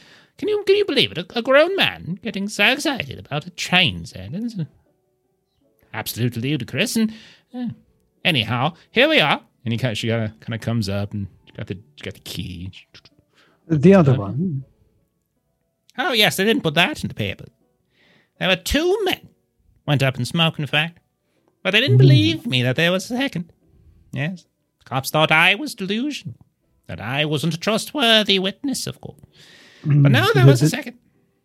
Did this one have anything notable about him? Was he equally lonely, it seems, or Oh, they were fast friends, apparently, talking all sorts of things. Yes. oh, what sorts of things? Oh, well, when I got close, they would hush up all nice and quickly at that. Hmm. And I would ask sorts of questions, and I'm just, you know, curious woman. Apparently, they Well, don't like that, young men as they are. Surely some things could be heard through walls, Oh, well, is it not? mostly they were just talking about the, the shop they had come from, the wonderful finds, some sort of mumbo jumbo, some such, yes. And then they were just looking around at that little device, and the two of them, heavy as it was, had to carry it up to them. They even, uh, they even looked at me for a moment as if they were going to ask me, me of all people, an elderly lady such as myself. Getting my Fair hands manners. dirty, helping them carry up a train set. Are you kidding? Elderly? You don't look a day over 40. Roll a charm test.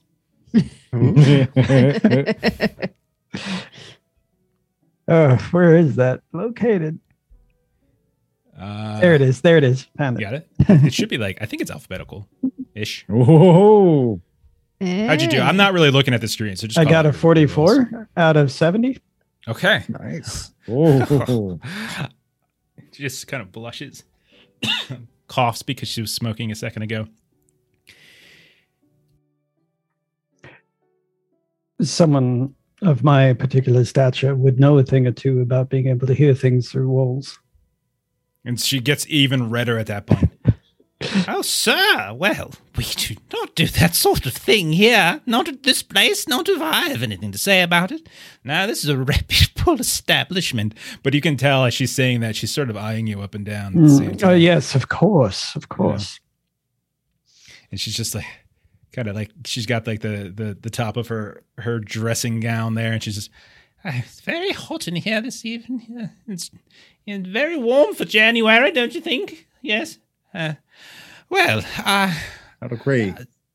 to be fair, uh, Mister, as she speaks to to Cilian, Bangura. Bangura, how very exotic that is. Yes, yes. I am, I- I'm, I'm Mrs. Atkins. Well, Mrs. No More. He's been dead for fifteen years, of course.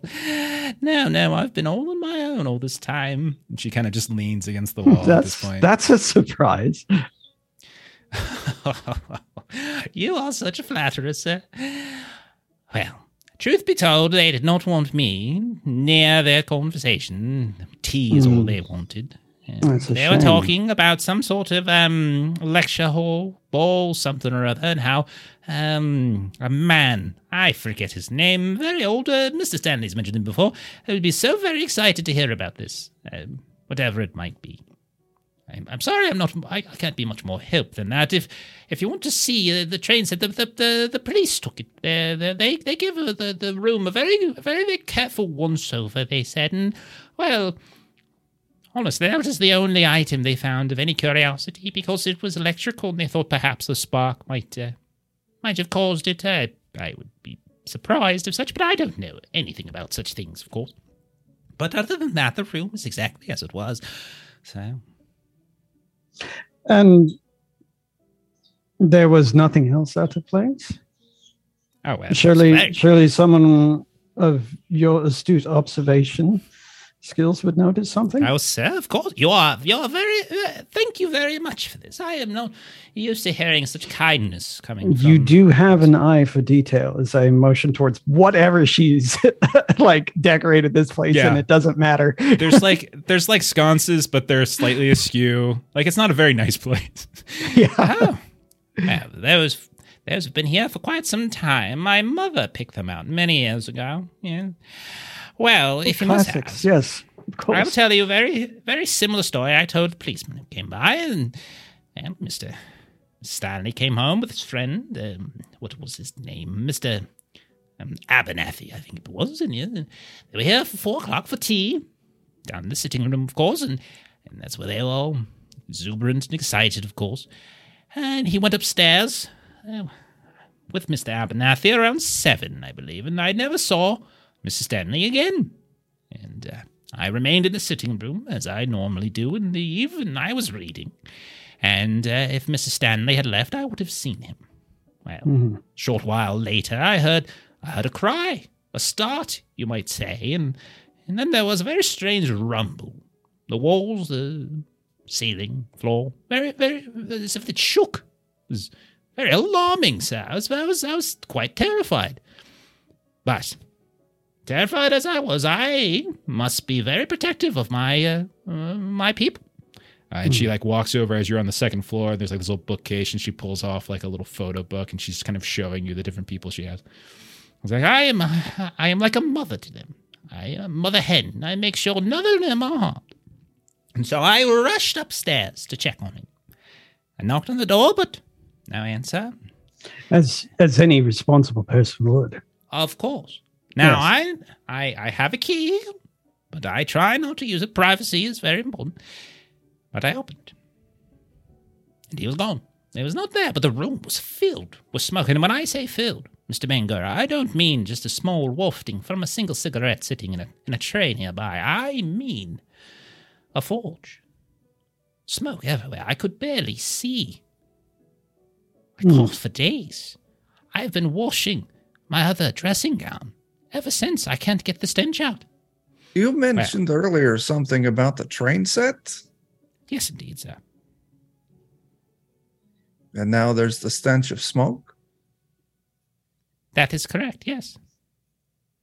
Did did, did you happen to know if the if the two gentlemen were part of the uh, locomotive society together? I believe there's such a Well, I believe Mr. Uh, yes, Mr. Mr. Stanley did say something about um, Train Spotters Association. I believe. yes, Mm. yes, yes. That I am not sure about the other one. He was very um, very private. Didn't care to share many details, as if he hasn't quite decided who he wants to be yet. Indeed. Well then, now, I don't mean to be morose, but um, I'm quite certain they have been burned to a crisp. Well, considering the smoke, I don't see how anyone could possibly survive. However, I can't imagine where on earth the body would have gone. Very peculiar, of course. The newspaper reporters were here as well. Some of them quicker than the police. Anyhow, She like turns the key and put. Go ahead. Yeah. Good. I have heard of such rumors, such things as spontaneous combustion. Spontaneous combustion. Oh, yes, one of the reporters mentioned that. How very curious indeed. I never was Yes. one for schooling, however. Uh, well, there's been all sorts of uh, rumors and accusations as to what could be causing it, but uh, uh, the most ridiculous and frivolous one I've heard is drinking too much tonic. Yeah. If drinking too much tonic could make you turn into a puff of smoke, I would have been a rolling, smoke filled room years ago, sir. And she pushes the door open. Here it is, death room. Take a gander. You have, you've paid, so you have She like looks over at Mr. Bangura 30 minutes. and she gives you a wink. Ah, of course. Thank you. You're too kind. And so the doors open, you step in. It's a very small one bedroom, uh, dark floral carpet. It's pretty standard. Uh, all any of you have been in a big city, especially London. Standard cold water, bed sitting room, lonely people habit these things everywhere, etc. Uh, there's a door on the east wall that you just came in, the window on the west wall in the you know you notice as you as you look around the room's filled with books and pictures of trains and engines railways various rail projects things like that all manner of things um, and you do smell as you walk in here it smells like smoke in here Is there any kind of clarification on the kind of smoke? Like the smoke of just the wood burning is one thing, the smoke of meat cooking is another thing. That's a great Smokes point caused by chemicals. uh, roll an intelligence test so in times five No. let's say to try to Yes, that distinguish is- that Just uh let's see, intelligence. I click on the button. I think this is right. Yeah, look at that. That's the uh 20 under 60. And it got Okay. two little stars. It's a hard success. Uh, You would be able to distinguish it in your. You have a very uh, advanced olfactory gland from the time out in the bush. I would imagine. Uh, Hmm. It is certainly not the smell of of cooking meat, nor is it the smell of cigarette smoke or cigar smoke or any tobacco product that you've ever smelled. No, in fact, it smells actually like the smell of perhaps burning coal. Hmm. That is that is kind of following along with the thoughts that I have. I'll start looking around. I want to give other people opportunity to investigate too. Sure. But there's other things I will ask about later. So Pema is going to um, kind of take out the uh, kind of cigarette holder that you saw her with yesterday evening, and she's going to kind of walk around the exterior of the room, and she's kind of tapping on the walls. So she's kind of thinking like someone disappears in a room, there's some sort of trickery going on, and so she's kind of tapping. tap all the walls. You don't notice any like hollow areas to suggest a hidden compartment. But one thing you do notice on the walls is that the wallpaper, there are bubbles underneath it as if it's been steamed. Like you see bubbles everywhere as you're tapping along and tapping along. And so Pema will just sort of look around uh, to to the gentleman in the room and just say, "I, I, if I were to peel any of this, would any of you be uh, telling Ms. Atkins about that?" It, not not at all. Please I've of- do. heard plenty of strange properties of smoke causing paper to peel back. And it's it is known. And then let's not eh, the fact that the smoke it's more like uh like coal not not the wood smoke, not the meat, not cigarettes, tobacco. It has got a very peculiar, like uh, old uh, old forge or Now that you Right. mention it, you're right. I remember one time I filmed a fight on top of a train and I got hit in the face with an oar, and I remember that smell right before I got knocked out. Mm, As you guys are saying this- that, I would Yes. say the other thing you would notice as you're as you're kind of looking around, it's again you're you're all within very close proximity of each other. It's not a big room. Think of like a dorm room basically, um, and you can see that there are on some items around in here, furniture, some of the like various you know uh, books and things he has. The, some of the the tops of the items have this thin layer of soot on them, mm, kind of kind of dusted off almost. That is worthwhile. Looking at the ceiling, is there any kind of burn or char marks? What kind of pattern? You do notice as you look up, Grigori, that there are these dark, sooty streaks that are moving across the ceiling, and it's going from like northwest to the southeast. So like a line or lines. Mhm. This. I mean, you Point go from there, you too. look at where, if you're going to sit down a little toy train, where would you put it in the room? In that open spot right there. How is the ceiling? You know, is it low enough that I can touch the ceiling? Uh, there's a bed here, so you can easily climb up. That's that's not a problem. Very well. I'll give you a piggyback ride if you need it. A boost would be amazing, yes. And I'll just wipe my finger across a suit on uh, the, the. And does it? Is it suity as I expect? Yeah, pulls right off. While you're up here looking down too, you also notice on the ground that kind of it, it's not as easy to see because of the darkness of the of the car of the carpet. But as you're looking up and down, and you see the lines up there, you look down, look up, look down. There's also that's the same kind of like these these smudges uh, along the carpet, like parallel, right? Point also running well. northwest to the southeast. Um, if anybody would like, Mm. roll an education test if you like. I can do that. I am very well educated. Pema, what do you think of this as well?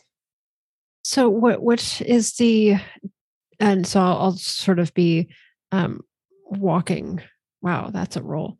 Um Doing I would good. like to be uh walking sort of the the distance between kind of the one mark and the other mark to kind of gauge that like does this seem like the toy width or a Sure. broader width? And as you're speaking that right out loud and you're saying that theory, Grigori, you take a look at what she's saying. Mhm. They the width of the of those streaks, they are the width train tracks apart. like full size not toy train tracks. Train tracks. Full sized. Yeah. Dear Lord, Pema, that is. They've, many trains have ridden across many countries, and yes, you are exactly right. That is the full width. How did they get the full train track in the room? And so Pema will go and like walk her steps to the d- doorway. And I'm assuming find that the doorway is more narrow than these uh the width Yeah, of these tracks. you would hmm that's actually a good question that i don't know the answer to i would say that there are you would imagine the doors are probably slightly narrower yeah Slightly narrower. Yeah. If you would forgive a man for being very silly, I would say this reminds me a lot of the speech we just heard last night about things appearing in gradual degrees. All right. Wait, from one reality into another. Oh shit! Cilian's just going to start looking for places that, like, you might put something overnight, um, or that you don't want touched uh, immediately. Like, um, if someone were to come in and do room service, so um, Like a footlocker or something. yeah, he's going to start looking for sure um, uh, you know anything that someone may have put away. roll spot hidden if you like so i would say as you're looking around he you know there is uh, like a chest it's not so much a like there actually not so much a chest but a dresser let's say like a, a kind of a tall narrow dresser with different like maybe four or five drawers. and Start going through those. You're looking for any places where someone might hide something, like beneath a pillow, beneath a bed. Doesn't look like you found anything hidden. Like you don't really see anything, like any hiding spots. Um, I would say the one thing that kind of catches your attention uh, as you're uh, as you're looking around is that you do actually see a receipt uh, in one of the drawers uh, that seems to be a, a receipt, like a handwritten receipt for the train, uh, and it does sort of identify the shop. Uh, it's an antique shop in uh, Islington uh, called the Crescent Treasury, uh, and it was purchased a couple days ago, um, which aligns with the story that Smith gave you in terms of him being exuberant, saying he just recovered something. So it's just sort of confirmation of what you've seen. But yeah, it's called the Crescent Treasury. It's in it's in Islington or Islington. He seems like he procured it. Is it procured the train from the Crescent? What was that? Crescent what? Uh, the Crescent Treasury. The Crescent Treasury. Oh, that's a that's a amazing lead. We should definitely follow up on that forthwith. Absolutely. So we see the tracks, right? And we see that. And the wallpaper you pointed out is blistering. The thing that can blister wallpaper like that is steam. And they've got a metric shitload of books all dealing with trains. Uh, could I ask all of you to assist me in making a grand mess and turning out all of the books? Turning out. I'll sure. I'll go pick up a book from a shelf and I'll give it a shake, quick thumb through, put it back. Sure. You do all this. Nothing like like a couple of them stuff falls out, but when they fall, it's just like a sketch, like a engineering Mhm. schematic. You see stuff from the Orient Express. You see stuff from the Trans Siberian Express, the Flying Scotsman. You see all sorts of different things. See designs on engines, designs on railway tracks. It really just seems this guy is like very, very into it. Uh, but nothing kind of falls out that seems suspicious in any particular way. Like all of it just seems like he's folding and tucking related information. So like a photograph of the Orient Express is tucked into like a history of the Orient Express, a photo of the Trans-Siberian, so stuff like that all kind of lines up. But you, you managed to go through it all, and, and nothing shakes free All that right. catches your eye. Is there any any flyers or pamphlets or anything in his room for that train spotting group? Sure. Yeah, I mean, you do. I would say you do find that uh, there's a, a the name Arthur Butter uh, is is seems to be the uh, the head of it. Uh, he's so I would say you would probably have uh, like a newsletter. You would see that in his in, in the drawer where like you find the you know the receipt and a few other things. Uh, so it seems to be like an address like to the headquarters to the Train Spotters Association. You look at it, it looks like a residential address, like it likely could be like the headquarters is at someone's home. But yeah, you would have it, and the name Arthur Butter seems to be associated with the with the group. So, uh, recalling something that I'm sure Grigori would uh, Grigori would be have paid attention to, but Chuck was distracted by chat. Um, the two people that carried the heavy train upstairs, who were they? Was it the person who lives here, and along with the other mer- missing person? Yeah, Yes. it was Stanley and Abernathy. Okay, that's just what I thought I heard.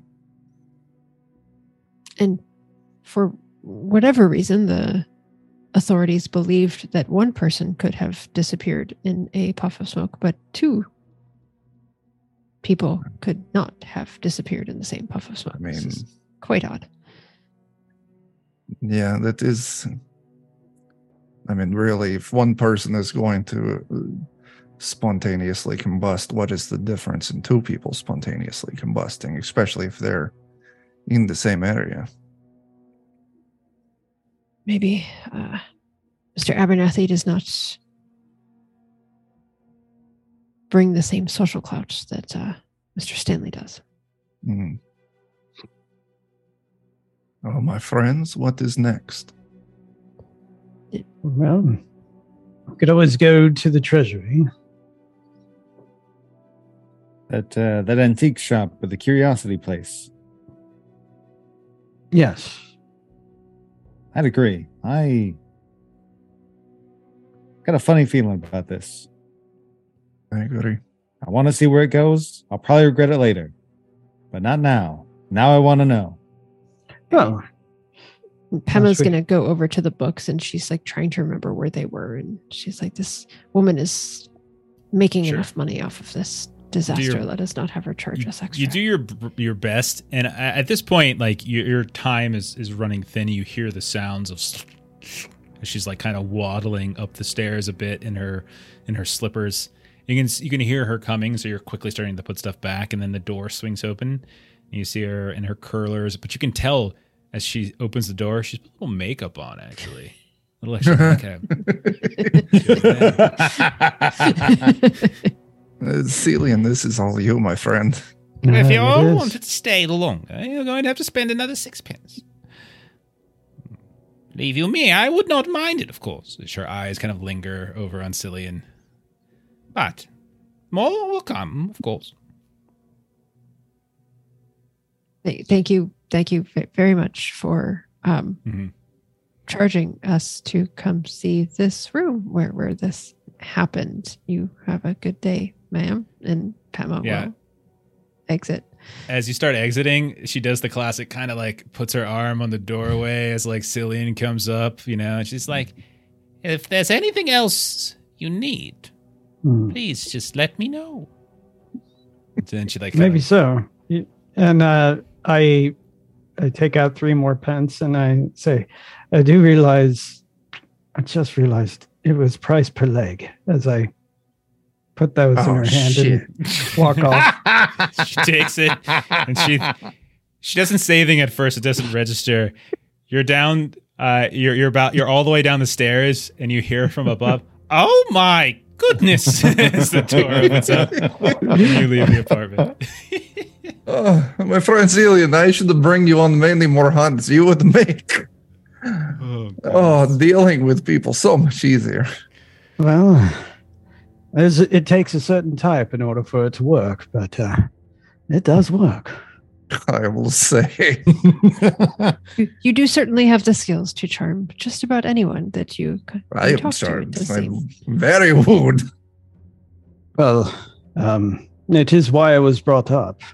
Uh, the the store isn't necessarily happy, but I am taking advantage of it. Very well.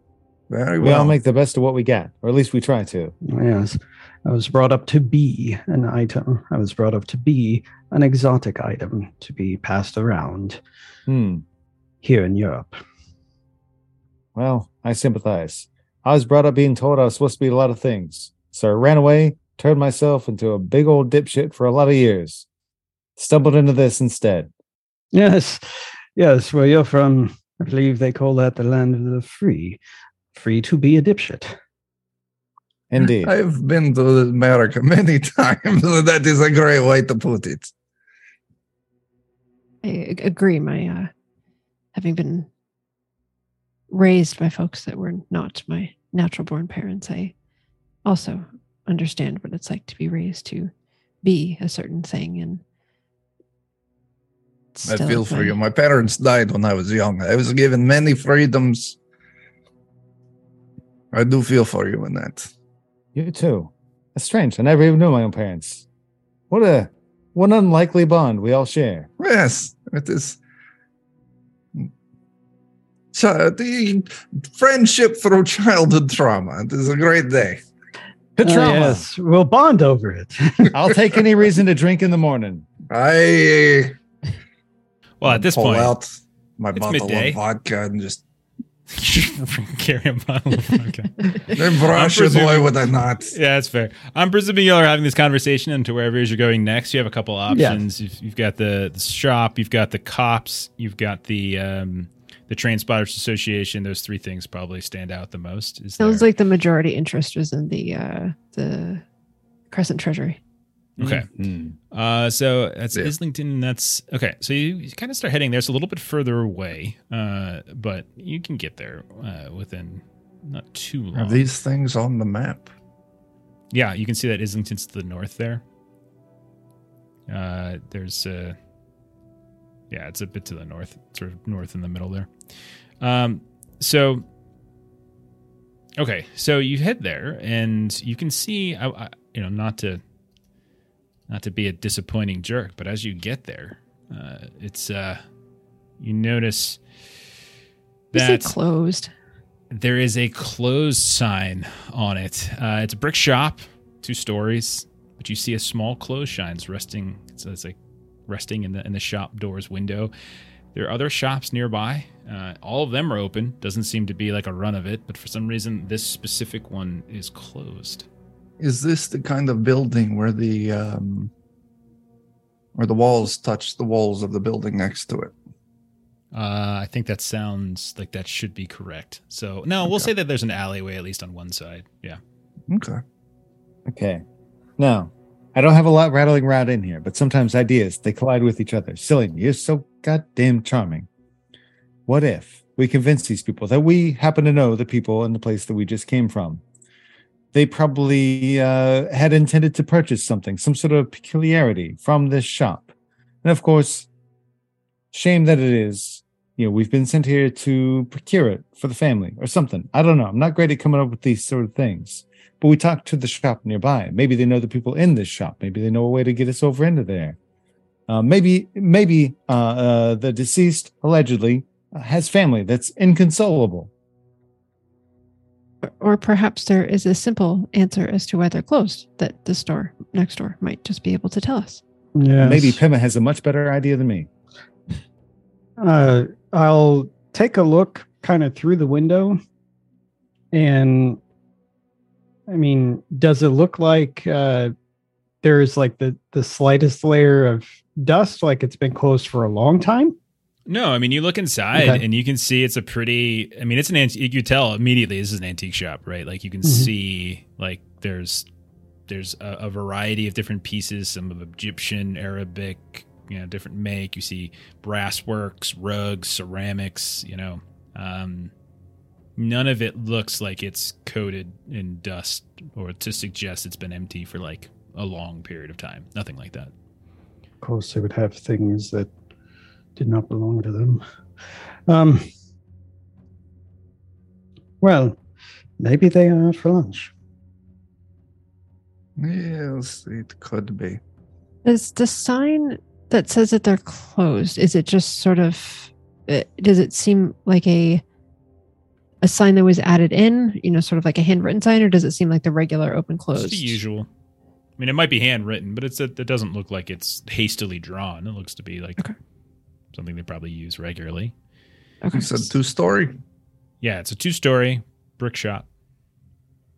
So what's next door to the right? Yeah, you can see that to the right. Uh, we'll say across from an alleyway, there's like a small grocer. Uh, so you see like some fresh vegetables or fruits, something simpler like that, like as fresh as can be anyway. Uh, and you can see like there's like a a portly looking man, bald head. He's got pretty like, you know bushy arms. Like you can see his forearms are pretty uh, pretty hairy. He's got his sleeves rolled up and an apron on.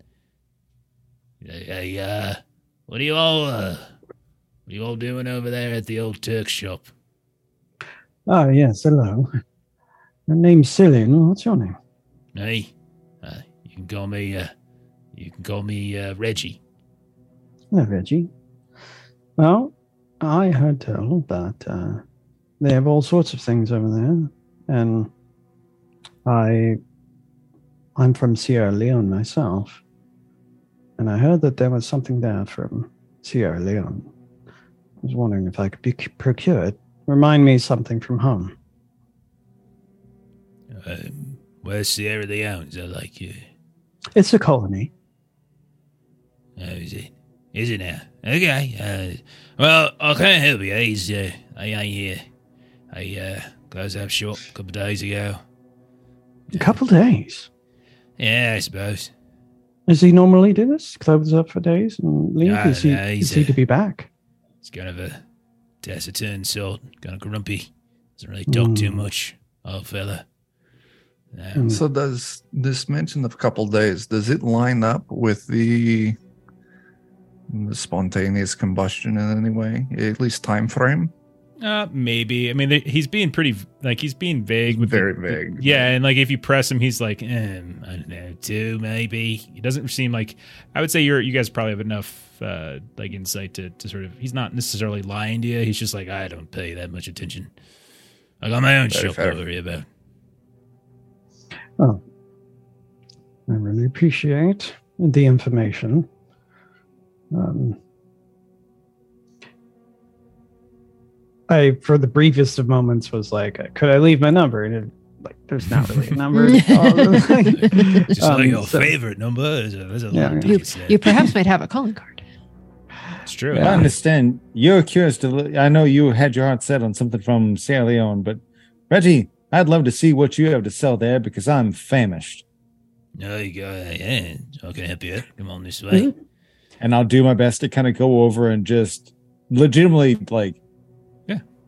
Joseph Tidwell eats so much. He's got yeah. It, it's it's a pretty stand. You know, it's pretty small but standard grocer. You're not the only person in here. a couple aisles, crowded. Uh, are you a big guy? You big? Oh, you yeah. a big American? Is that is that? Yeah, is? basically, I picture Tidwell like basically think almost like Michael Chiklis, like bald, almost no hair, Oh, like yeah, really right. broad shouldered. Okay. But with, You're- like- yeah, he's a big dude too, but he's much shorter than you. Uh, and so like he's a he's a little stocky in that regard, like a like a Dennis Franz kind of guy. And yeah, as you're like wandering through, like you're having a little trouble here and there, but there's plenty of food. Like there's like different kinds, Yeah. you know. Yeah, there's you gonna make sure that I wedge and things. myself in tight. Get it leaning close. I'm, I'm I'm a close talker, especially I've already done some day drinking. I've done some day drinking. we gotta do some snacking now. We gotta get it all close. And he's Really obnoxious American. And And meanwhile, hopefully this obnoxious American can distract him from the other people. That's what it sounds like. Okay, so what are the other people doing? I will immediately, seeing our opportunity, move down the alley, looking at the back of the building for another way in, maybe. There is another door back here. You can also see that there are some windows in the second story that you could potentially uh, try to find a way up. So those are probably your two best bets. Uh, either would require a roll here. Uh, so if you're looking to get in the door, uh, it's kind of probably a locksmith test. If you're trying to pick the lock, or if you're just trying to force it open, you can do that too. Uh, if you're looking to try to get into the windows above, you can probably do a climb check uh, to try to get up there. Anybody have locksmith higher than a one? No, No. I do Oh not. dear. There was, although I'm not a second storyman myself, there's been plenty of times I've had to use the second story. Um, Very so well. I'm going to try. I will help you and give you a lift. Okay. and make the climb a little less. I'll I'll stand back and point out possible handhold There you go. locations. All right. So how does how does assistance work? Are you are, are you really helping him, uh, Grigori? Yeah, Uh, course. I'll tell you what. If you're if you're there, kind of giving him like a boost up, uh, roll the climb check. You take a uh, say take a bonus die on it. So uh, so basically, you're rolling two two tens dies essentially, and you're taking Okay. better. And one ones die. All right. It should be in the system if you're rolling it in Foundry. it is. I wasn't able to get there. It four. Uh, four four will get you there if you want to spend four. Um, yeah, let's do that. Uh, Okay. So how do I say I've done that? Uh, Oh, you yes, there it push- There's you the click on it. Yeah. Aha. go. Uh, all right, so yeah, you climb up, you push a window open pretty easily, and you kind of tumble inside. Uh, no problem. It's uh, actually doesn't appear to be locked or anything up here. It's the second story, and it it's very clearly a living space. Uh, you can see, you know, bed, dresser, etc. Um, things are fairly tidy. Uh, you can tell, uh, but um, you don't really. Interestingly enough, as you're kind of moving around, you don't really see any kind of like. like, There's like no bookshelves with books the way there was in, in like Stanley's or anything like that, but you see like a kind of a stripped down bedroom uh, in living quarters. I'm not going to take too much time as I don't want them to be out in the alleyway for too long. So I'm Okay. going to go downstairs to that side door and um, unlock it for them. Okay, yeah, you hu- yeah you hustle down, uh, and you go through the actual shop itself, uh, and you are able to find the door. You pop it open. Pema and, and Grigori are able to go inside, This- and and inside, you guys, I mean, you see on the, the main floor, the bottom floor is the shop. The top floor seems to be where whoever owns the shop lives. Uh, and you can tell that it, it very much is an antique shop. You could probably tell stuff that looks legit, stuff that looks probably like, you know, reproductions or fake here or there. Uh, there's definitely a, a, counter behind which seems to be a kind of a not necessarily an office, but a small nook uh, where it looks like you know records are kept, you know ledgers and things like that for sales and such. Uh, and then the top, it's just uh, it's just sort of a living space. Uh, yeah, I want to immediately. of course, we are breaking the entering here, so I want to be Very try much. as, stealthy, low profile as the man my stature can be. But my focus is on trains. Eh, trains is the name of the game. Okay. Anything, uh, antiques, books, personal Sure. notes. Uh, I'll say all of you can go ahead and roll maybe a spot hidden or something like that as you're rolling. I like how you, like you're stealthy now, but outside as you guys were breaking in, no stealth there. Really, that's, that's No. a bold. That's a bold, bold choice, Cotton. Let's see how that uh, see how that plays out. Uh, success for Pema. Oh, Okay. hard failure. Hard failure. You knock something over, and it Yeah. shatters on the ground. So I don't know if that's hard failure. It's It's not hard. Nah. It's, there's a critical. It- it's fail. not a fumble. it's Yeah, not It's not a Okay. fumble. Okay. You're fine. Uh, so okay. Uh, Celine, did you roll as well? Yeah, I did not pass. Okay. Uh, was anyone looking for um any like like I know Gregorio was looking for the trains. Was anyone else looking for anything in particular? Or Pema's looking for uh, a diary, an appointment book, uh, Yeah. a calendar, yeah, or for sure. something like that. There's definitely some account books that you can tell uh, on the bottom floor. So I'll say, Grigori, you you're looking around. You, I would say you you probably notice what looks like um, kind of a, a model, like a very intricate model reproduction of like the Orient Express, but it doesn't look to be like a like a play model to put on like a Mhm. track. It just All more right. just looks like a brass display.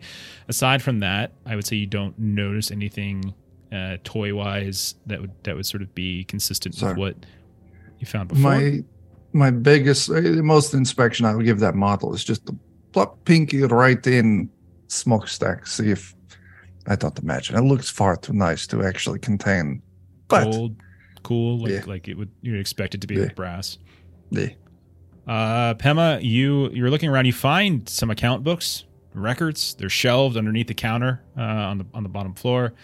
Uh, I would say if you start flipping through it, um, you can see. Um, if you want, I- I'll say if you want, you can roll an accounting test. Actually, do you have accounting? I've got five. Yeah, you don't. I mean, like it just it might give you some more specific. Five's info. enough. I mean, Well, you can roll. give us- Yeah, yeah. No, I rolled a 46. Okay. Do you want to spend 41 points of luck? Do you want to push? Don't forget I don't even can push too. have 41 points of luck, even to start. I did not roll as well as Mr. Tidwell did with my uh, five. So, okay. So I tried, what though. I'll what I'll say is like you can very easily see that like there's uh, things seem as far as you can tell like you're not an accountant and and you're not necessarily sure what to look for, but as far as you can tell, like most of like the purchases and such, most of the goods that the whoever runs this shop looks to be imported from Turkey or the Middle East or they're bought from various like London auction houses. Um, there, I would say you do notice uh, one one piece uh, in, in the ledger. Um, again, you can't like the the math. It's not really probably your your strong suit, the accounting math, I should say. Um, but you don't notice, I would say, in, consistent with Grigori, like there's nothing here to suggest that there are other trains, toys ever listed anywhere on this in this ledger. So like you're going back through, you're going back through, you're looking for anything. You do find like there was the purchase of this train set, and it says on the on like on this assignment note, it says one Wrightson Special Commission train set and it was purchased specifically from the the estate of Randolph Alexis several months ago. So you do you do find that, but that's literally the only like train toy anything like that that's listed. Everything else here is is like like they're for antique display. Like there's no children's toys or anything like that. Like that's a it's kind of a peculiar item, consistent with the, everything else. Cilian. And so No, go ahead. Go ahead. If you have follow up, go ahead. no, I was just going to share with everyone that this that that was the train from the Alexis family. This, This one to know. right here. Uh no, the, the one that was purchased. Oh, Hmm. So, So- where is train now? Well, you guys know that the, the cops took it. Oh, okay. I did not. Yeah. I missed that. Yes. It's in that's- evidence. Oh, it's going to be difficult. well, perhaps, uh, perhaps since we have an actor among us, he could act like an American policeman sent Oh, overseas. that is true. I have some good news for you guys. Sheriffs. Oh, I have some, I have some really good news for you guys. As you're talking I about don't this, like about this. trying to access how we're going to get this, Speaking Cilian- of police, you look out the Mhm. window and you notice that a woman from across the street had like she comes out and she meets what looks to be just a a, a policeman walking down the street. And she kind of flags him down. And you can see she's pointing at the shop that you guys are currently in up to the second story and like in the shop and stuff. And at that point he he kind of starts walking towards you guys walking towards the front of the store and, and from a distance starting to try to peer in the Oh. windows and We we'll stop sneak there we'll, we'll stop Oh, right there oh, okay. Oh my all God. right. we're at there we'll stop Oh my gosh. Yes. All the police station came to us. There Oh, go. man. Yeah, I had a Keystone Cops precinct. reference ready. Oh, did you? I'm sorry. No, it's good. Okay. Just remember right. it two weeks from now. I For will. sure. For sure. I looked up a lot of old timey movie stuff. Oh, did you, hmm. dude? Your voice. Yeah. Yeah. I know you were worried about your voice, but I thought it worked out pretty well. It looks good. It did. Yeah, Yeah. it was it was great. Ah. we started. I can't believe we finally started. Yeah, finally. Right? And I killed Matt's character before he even got to play him. You Oh, did. yeah. I just burned him alive. Spontaneous. He's missing an combustion. arm. Do Amazing. what you got to do.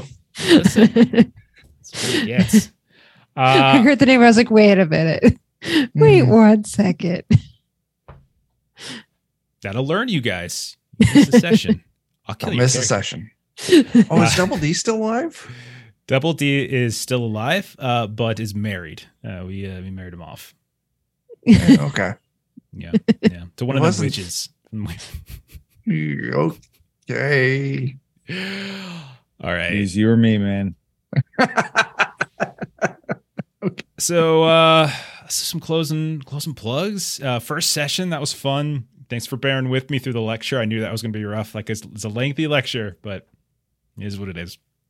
I had another idea for how I wanted to start, but I decided against it when I saw the length of it because I was gonna do this other thing. I'll tell you guys about it later, but like I was pretty excited for it. And I'm like, no, because that would just be me talking for like 30 minutes and that's it. And that would be awful. We would Uh, pulled up some dead wife comments.